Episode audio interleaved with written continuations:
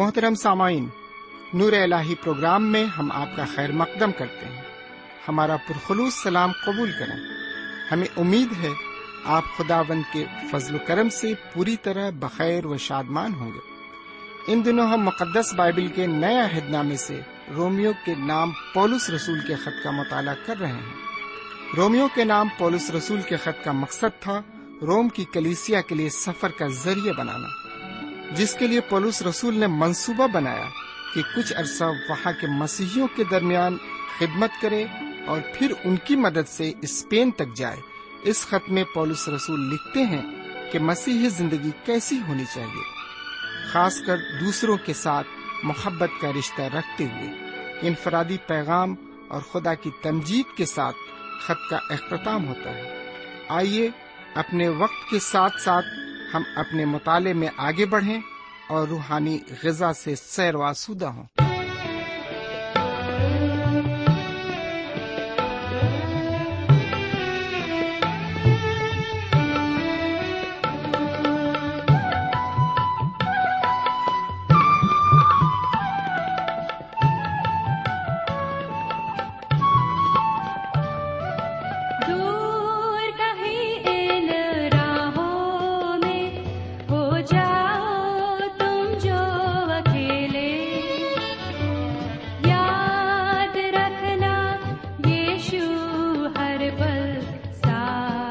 چلتا ہے دور کہیں اندھیارے میں، جب دل کبھی گھبرائے، یاد رکھنا سولی پہ کوئی دیپ جلتا ہے۔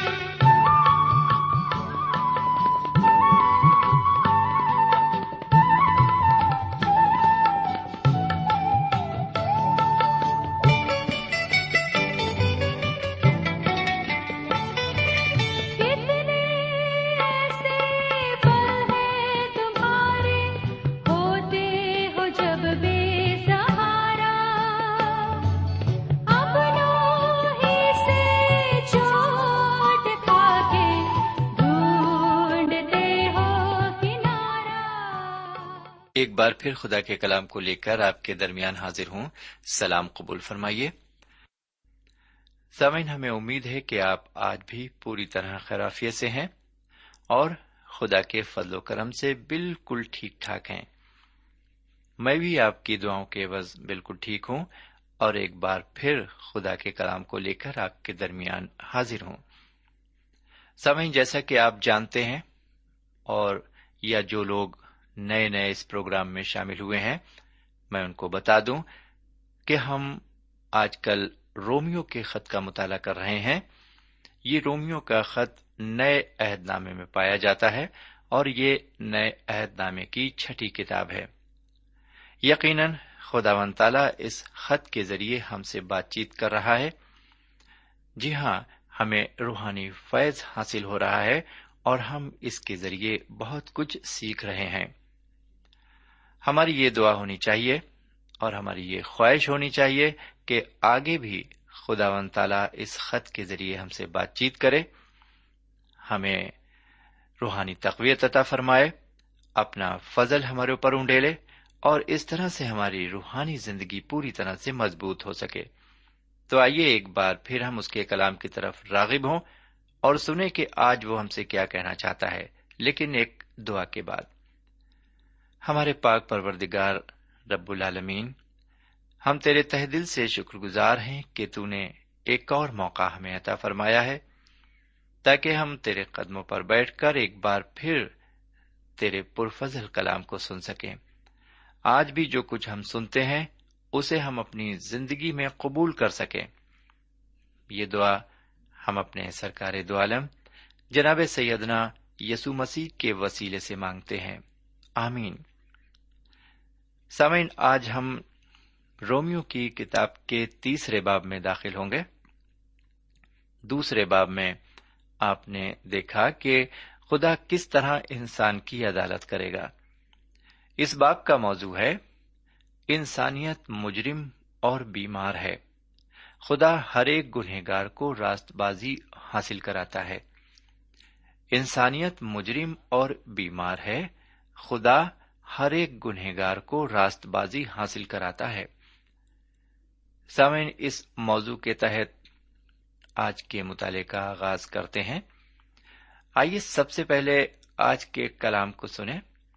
یہاں پہلی آیت سے 18ویں آیت تک عبارت کو میں رکھنا چاہتا ہوں آپ کی خدمت میں۔ یہاں پر اس طرح لکھا ہوا ہے، پس یہودی کو کیا فوقیت ہے اور ختنے سے کیا فائدہ، ہر طرح سے، بہت خاص کر یہ کہ خدا کا کلام ان کے سپرد ہوا۔ اگر بعض بے وفا نکلے تو کیا ہوا، کیا ان کی بے وفائی خدا کی وفاداری کو باطل کر سکتی ہے؟ ہرگز نہیں، بلکہ خدا سچا ٹھہرے اور ہر ایک آدمی جھوٹا، چنانچہ لکھا ہے کہ تو اپنی باتوں میں راست باز ٹھہرے اور اپنے مقدمے میں فتح پائے۔ اگر ہماری ناراستی خدا کی راست بازی کی خوبی کو ظاہر کرتی ہے تو ہم کیا کہیں؟ کیا یہ کہ خدا بے انصاف ہے جو غضب نازل کرتا ہے؟ میں یہ بات انسان کی طرح کہتا ہوں، ہرگز نہیں، ورنہ خدا کیوں کر دنیا کا انصاف کرے گا؟ اگر میرے جھوٹ کے سبب سے خدا کی سچائی اس کے جلال کے واسطے زیادہ ظاہر ہوئی تو پھر کیوں گنہگار کی طرح مجھ پر حکم دیا جاتا ہے؟ اور ہم کیوں برائی نہ کریں تاکہ بھلائی پیدا ہو؟ چنانچہ ہم پر یہ تہمت لگائی بھی جاتی ہے، اور بعض کہتے ہیں کہ ان کا یہی معقولہ ہے، مگر ایسوں کا مجرم ٹھہرنا انصاف ہے۔ پس کیا ہوا، کیا ہم کچھ فضیلت رکھتے ہیں؟ بالکل نہیں، کیونکہ ہم یہودیوں اور یونانیوں دونوں پر پیشتر ہی یہ الزام لگا چکے ہیں کہ وہ سب کے سب گناہ کے ماتحت ہیں۔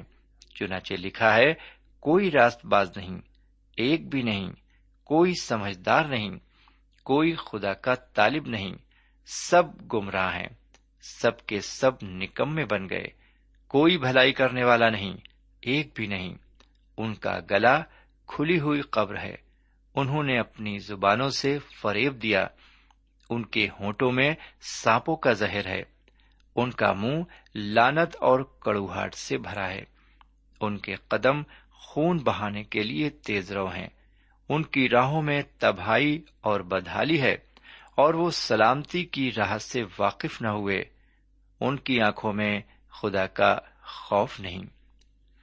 یہاں پر یہ عبارت ختم ہوتی ہے۔ ہم آگے بڑھیں گے.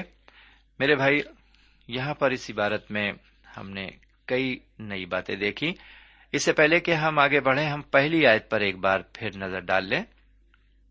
بس یہودی کو کیا فوقیت ہے اور ختنے سے کیا فائدہ؟ سامعین، یہاں بحث اس خاص حکم پر ہے جسے خدا نے خاص طور پر یہودیوں کو دیا تھا. یہ حکم ختنے کا تھا اور ان کے لیے ایک نشان تھا. وہ کہتے ہیں کہ ختنے سے کیا فائدہ؟ فائدے اور نقصان کے بارے میں سبھی جانتے ہیں، اس لیے فائدے کی وضاحت کرنا فضول اور وقت کو ضائع کرنا ہے. سامعین، ختنہ ہمیں راست بازی عطا نہیں کر سکتا، اور نہ ہی ختنے کی بنا پر کوئی انسان راست باز ٹھہرایا جا سکتا ہے. آج بھی ایسا سوال اٹھایا جاتا ہے کہ کیا بپتسمہ لینے اور مومنوں کی جماعت میں یعنی کلیسیا میں شرکت حاصل کر لینے سے انسان کی نجات ہو سکتی ہے؟ سامعین، انسان کی نجات کلیسیا کی ممبرشپ لینے اور بپتسمہ لینے اور رسومات کو ماننے سے تعلق نہیں رکھتی. اگر انسان نے توبہ نہیں کی اور ایک نیا مخلوق نہیں بنا ہے تو یہ سب بیکار ہے. انسانی نجات کو خدا نے صلیب کے گرد مذکور کر دیا ہے. وہ آپ سے کچھ کرنے کو نہیں کہتا ہے اور نہ ہی کسی کلیسیا کا ممبر بننے کو کہتا ہے. وہ صرف یہ کرنے کو کہتا ہے کہ ہر گنہگار سیدنا مسیح پر ایمان لائے تاکہ وہ نجات پائے. جب آدمی نجات حاصل کر لیتا ہے تب خدا اس سے بات چیت کرتا ہے اور انسان کا تعلق خدا سے قائم ہو جاتا ہے. اس کے کلیسیا کا ممبر بننے اور بپتسمے کا سوال بعد میں پیدا ہوتا ہے. سوال یہاں یہ پیدا ہوتا ہے کہ ہماری ممبرشپ اور ہمارا بپتسمہ ہماری نجات میں کوئی مدد نہیں کرتا. اس سلسلے میں میرا جواب نفی میں ہے. بہرکیف، آئیے دوسری آیت پر غور کریں. یہاں عبارت اس طرح مرقوم ہے، ہر طرح سے بہت خاص کر یہ کہ خدا کا کلام ان کے سپرد ہوا. جناب پولس رسول یہاں فرماتے ہیں کہ یہودیوں کو فوقیت اس لیے حاصل ہے کہ خدا نے اپنا کلام انہیں سپرد کیا. اس فوقیت نے ان پر ذمہ داری عائد کی. یہ ذمہ داری یہ تھی کہ وہ اس کلام کو نسل در نسل دیتے رہیں. اس کلام میں ایک اور خاص بات تھی، وہ یہ کہ اگر وہ کلام پر قائم رہیں گے تو خدا ان کے ساتھ رہے گا، اور اگر وہ آئین سے برگشتہ ہوں گے تو خدا انہیں چھوڑ دے گا اور وہ اسیری اور غلامی میں چلے جائیں گے. سامعین، ایک سوال یہ اٹھتا ہے کہ کیا اسرائیل کا کوئی مستقبل ہے؟ اگر خدا نے اسرائیل کا کوئی مستقبل نہیں رکھا ہے تو آپ یقین کریں ہمارا بھی کوئی مستقبل نہیں ہے. سامعین، اسرائیل کوئی عکس نہیں جو کہ کلیسیا کی شکل میں پورا ہوا اور گھل مل گیا، لیکن یہ وہ بنیاد ہے جس پر کلیسیا قائم ہے. اسی بات کو جناب پولس یہاں ثابت کرتے ہیں کہ یہودیوں کو فوقیت حاصل ہے. یہودیوں کے لیے مستقبل ہے اور ان کی بے وفائی خدا کے عہد کو رد نہیں کر سکتی. پرانا عہد نامہ جو کہ خدا کا کلام کا دستاویز ہے، وہ ایک بادشاہت کا عکس پیش کرتا ہے جس کا سربراہ یہودی ہوگا. اس کی قومیت میں فرق نہیں ہوگا. آئیے اب دیکھتے ہیں کہ پولس رسول آگے کیا کہتے ہیں. تیسری آیت ملاحظہ فرمائیں، اگر بعض بے وفا نکلے تو کیا ہوا؟ کیا ان کی بے وفائی خدا کی وفاداری کو باطل کر سکتی ہے؟ سامعین، اس عبارت پر غور کریں. یہاں پولس رسول خدا کی وفاداری کی نسبت فرماتے ہیں، حالانکہ یہودی کی فوقیت سے وہ مقصد پورا نہیں ہوا جس کی امید کی جاتی تھی. اس سے یہ مطلب نہیں کہ خدا کی وفاداری باطل ہو گئی. انسان ہمیشہ سے خدا سے بے وفائی کرتا رہا ہے اور آج بھی مومن کہلانے والے اس سے بے وفائی کر رہے ہیں. اگر یہودی وفاداری میں ناکام ثابت ہوئے تو اس کا مطلب یہ نہیں کہ خدا بھی ناکام ہوا۔ خدا نے قوم کے لیے ایک نجات دہندہ اپنے عہد کے مطابق بھیجا، حالانکہ انہوں نے جان بوجھ کر سرکشی کی اور اسے رد کیا۔ ان کی اس سرکشی اور عدول کے باوجود خدا اپنی قوم کو جلال بخشے گا۔ آپ مجھ سے اتفاق شاید نہ کریں، لیکن میں خدا کا شکر کرتا ہوں کہ اس کے عہد میرے وفادار ہونے پر منحصر نہیں، بلکہ اس کی وفاداری کے لیے ہم شکر گزار ہیں۔ چوتھی آیت میں ہم دیکھتے ہیں، لکھا ہے، ہرگز نہیں، بلکہ خدا سچا ٹھہرے اور ہر ایک آدمی جھوٹا، چنانچہ لکھا ہے کہ تو اپنی باتوں میں راست باز ٹھہرے اور اپنے مقدمے میں فتح پائے۔ سمجھ، دوسرے لفظوں میں، اگر کوئی ایسا شخص جو کہ ایمان نہیں لایا ہے ایسا سوال اٹھاتا ہے تو وہ جھوٹا ہے، اسے خدا بھی ایک دن جھوٹا ٹھہرائے گا۔ آخر کیوں؟ اس کا جواب ہے کہ خدا کی وفاداری راست ہے، وہ بدل نہیں سکتی۔ انجیل شریف میں یوں لکھا ہوا ہے، جو خدا کے بیٹے پر ایمان رکھتا ہے وہ اپنے آپ میں گواہی رکھتا ہے، جس نے خدا کا یقین نہیں کیا اس نے اسے جھوٹا ٹھہرایا، کیونکہ وہ اس گواہی پر جو خدا نے اپنے بیٹے کے حق میں دی ہے ایمان نہیں لایا۔ میرے پیارے بھائی بہن، یہ کتنی بری بات ہوگی اگر ہم اس پر یقین نہیں کرتے کہ خدا نے اپنے بیٹے کو، یعنی حضور کریم جناب سیدنا عیسی مسیح کو ہمارے لیے قربان ہونے کے لیے دیا۔ ایسا کر کے ہم خدا کو جھوٹا ٹھہراتے ہیں۔ جب آپ سیدنا مسیح کو، جو خدا کے فرزند ہیں، رد کرتے ہیں تو خدا کو جھوٹا ٹھہراتے ہیں۔ ہے نا بری بات یہ؟ بہرکیف پانچویں آیت کو سنیے، اگر ہماری ناراضگی خدا کی راست بازی کی خوبی کو ظاہر کرتی ہے تو ہم کیا کہیں؟ کیا یہ کہ خدا بے انصاف ہے جو غضب نازل کرتا؟ میں یہ بات انسان کی طرح کہتا ہوں۔ سامعین، سیدنا مسیح کو رد کرنا خدا کو جھوٹا ٹھہرانا ہے۔ اس بات پر بحث تو ہو سکتی ہے کہ کسی قوم کا یقین نہ کرنا یا ایمان نہ لانا خدا کی وفاداری میں فرق کر سکتا ہے۔ جب جناب پولس فضل کی خوشخبری کی بشارت کر رہے تھے تو انہیں سخت قسم کی تنقید کا سامنا کرنا پڑا۔ خدا ناانصافی نہیں کرتا۔ وہ کہتے ہیں کہ وہ ایک انسان کی طرح یہ بات کہتے ہیں، لیکن اس کا مطلب یہ بھی نہیں کہ وہ روح کے ذریعے یہ بات نہیں کہتے۔ سامعین، لوگ اس بات کو پولس رسول کے دنوں میں جانتے تھے کہ وہ نجات جو کہ فضل سے ملتی ہے اس کی بشارت کر رہے تھے۔ کتنی حیرت انگیز یہ بات ہے۔ بہرکیف دیکھتے ہیں کہ چھٹی آیت کیا کہتی ہے، لکھا ہوا ہے، ہرگز نہیں، ورنہ خدا دنیا کا انصاف کیوں کرے گا؟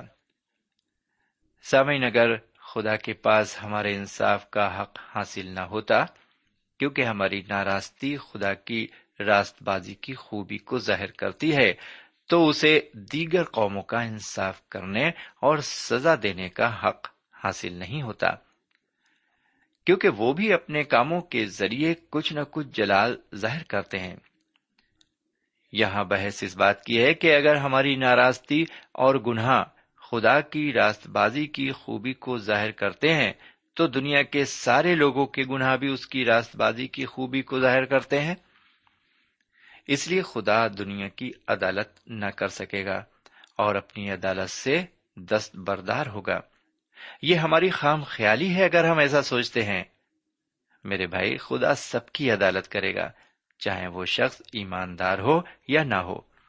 سب کو انصاف کے لیے تخت عدالت کے سامنے کھڑا ہونا پڑے گا۔ آئیے ذرا ساتویں آیت سے لے کر نویں آیت تک عبارت پر آ جائیں۔ ہم اسے پڑھیں گے نہیں، کیونکہ ہم شروع میں اس عبارت کو پڑھ چکے ہیں۔ ہم اس کی تشریح بیان کریں گے۔ میرے بھائی، اس عبارت پہ ہم دیکھتے ہیں 7ویں آیت سے 9ویں آیت تک جناب پولس رسول پر یہ تہمت لگائی گئی کہ وہ غلط بات بتا رہے تھے.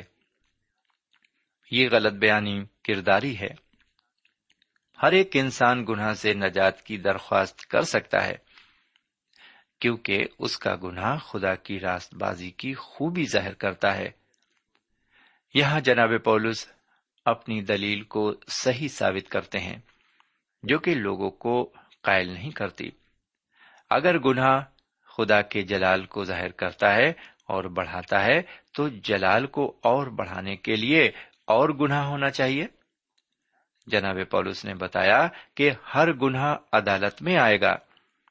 یہ بات یقینی ہے کہ اگر گناہ ہے تو اس کی عدالت بھی ہے. خدا نے ہر انسان کو گناہ کا مجرم ٹھہرایا ہے، خواہ وہ یہودی ہو یا یونانی، کالا ہو یا گورا، عورت ہو یا مرد، اس نے سب کو گنہگار ٹھہرایا ہے. اگر ہم انسان کی ذات سے تعلق رکھتے ہیں تو ہم اور آپ گنہگار ہیں. اس لیے جناب پولس ہمیں اس شفا خانے میں لے جاتے ہیں جہاں گناہ کے مریضوں کا علاج ہوتا ہے. ہم گناہ کے باعث مردہ ہیں.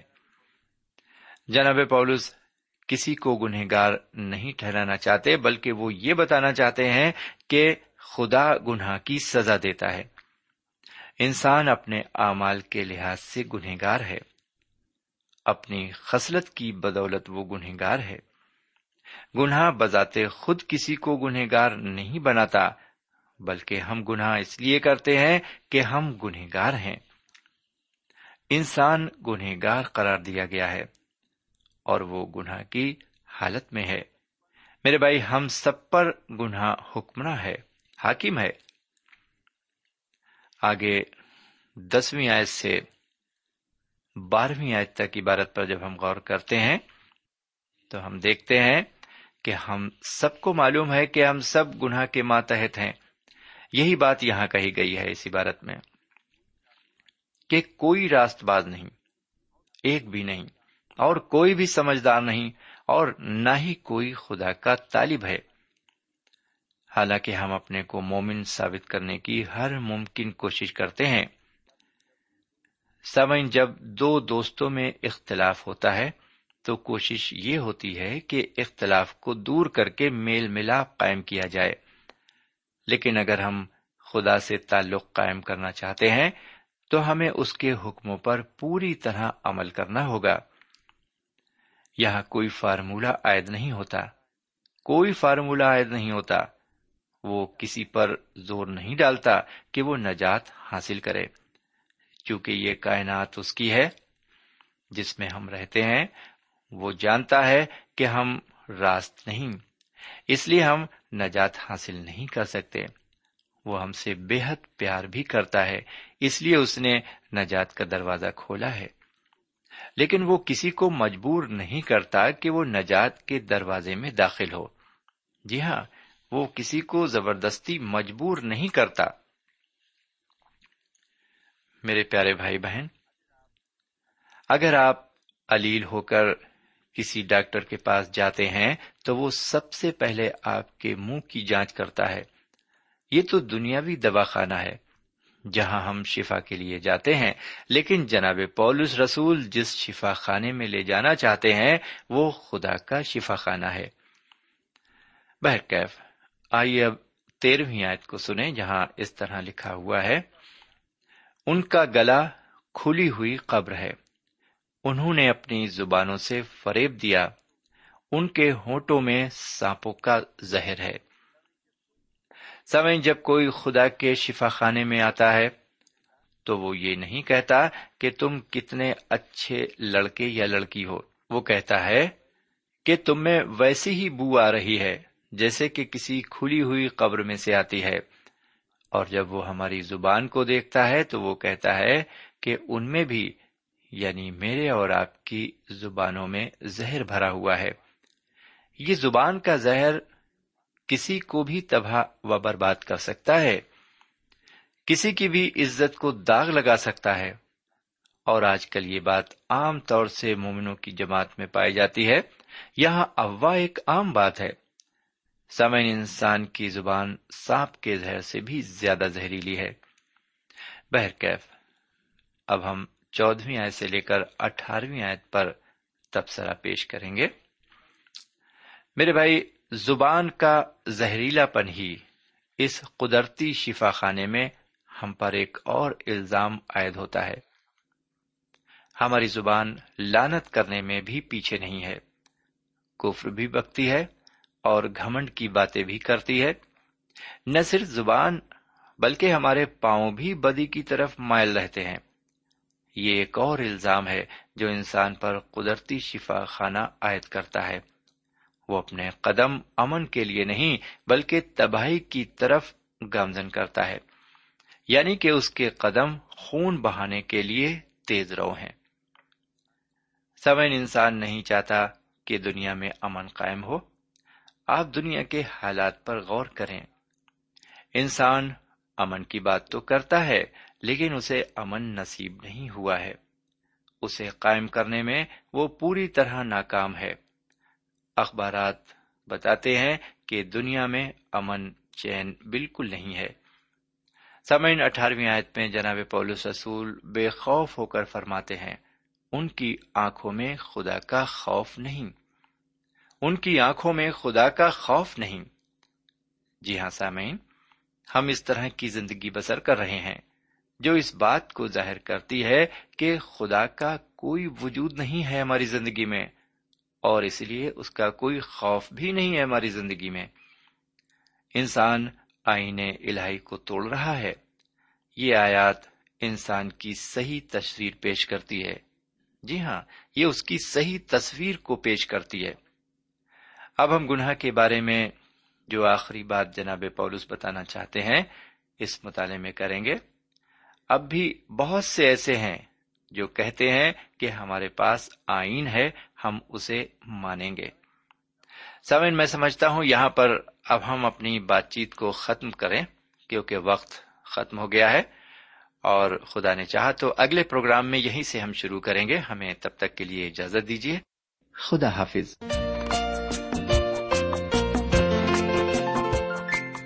سامعین، ابھی آپ نے ہمارے ساتھ رومیو کے نام پولس رسول کے خط کا مطالعہ کیا۔ ہمیں یقین ہے اس مطالعے سے آپ نے برکتیں حاصل کی ہوں گی۔ ہم چاہتے ہیں کہ آپ ہمیں ضرور خط لکھیں، ہم آپ کے خط کا انتظار کریں گے۔ خدا حافظ۔ ہمارا پتہ ہے، پروگرام نور الہی، post box number 1575، Sialkot, Pakistan. پتہ ایک بار پھر سن لیں، پروگرام نور الہی، post box number 1575، Sialkot, Pakistan. اب آپ ہم سے ٹیلی فون اور ای میل سے بھی رابطہ قائم کر سکتے ہیں۔ ہمارا ٹیلی فون نمبر ہے 923446404578، 923446404578۔ ہمارا ای میل پتہ ہے naeem3949@hotmail.com، naeem3949@hotmail.com۔ ہمارے پروگرام کا وقت اب یہیں پر اختتام پذیر ہوتا ہے۔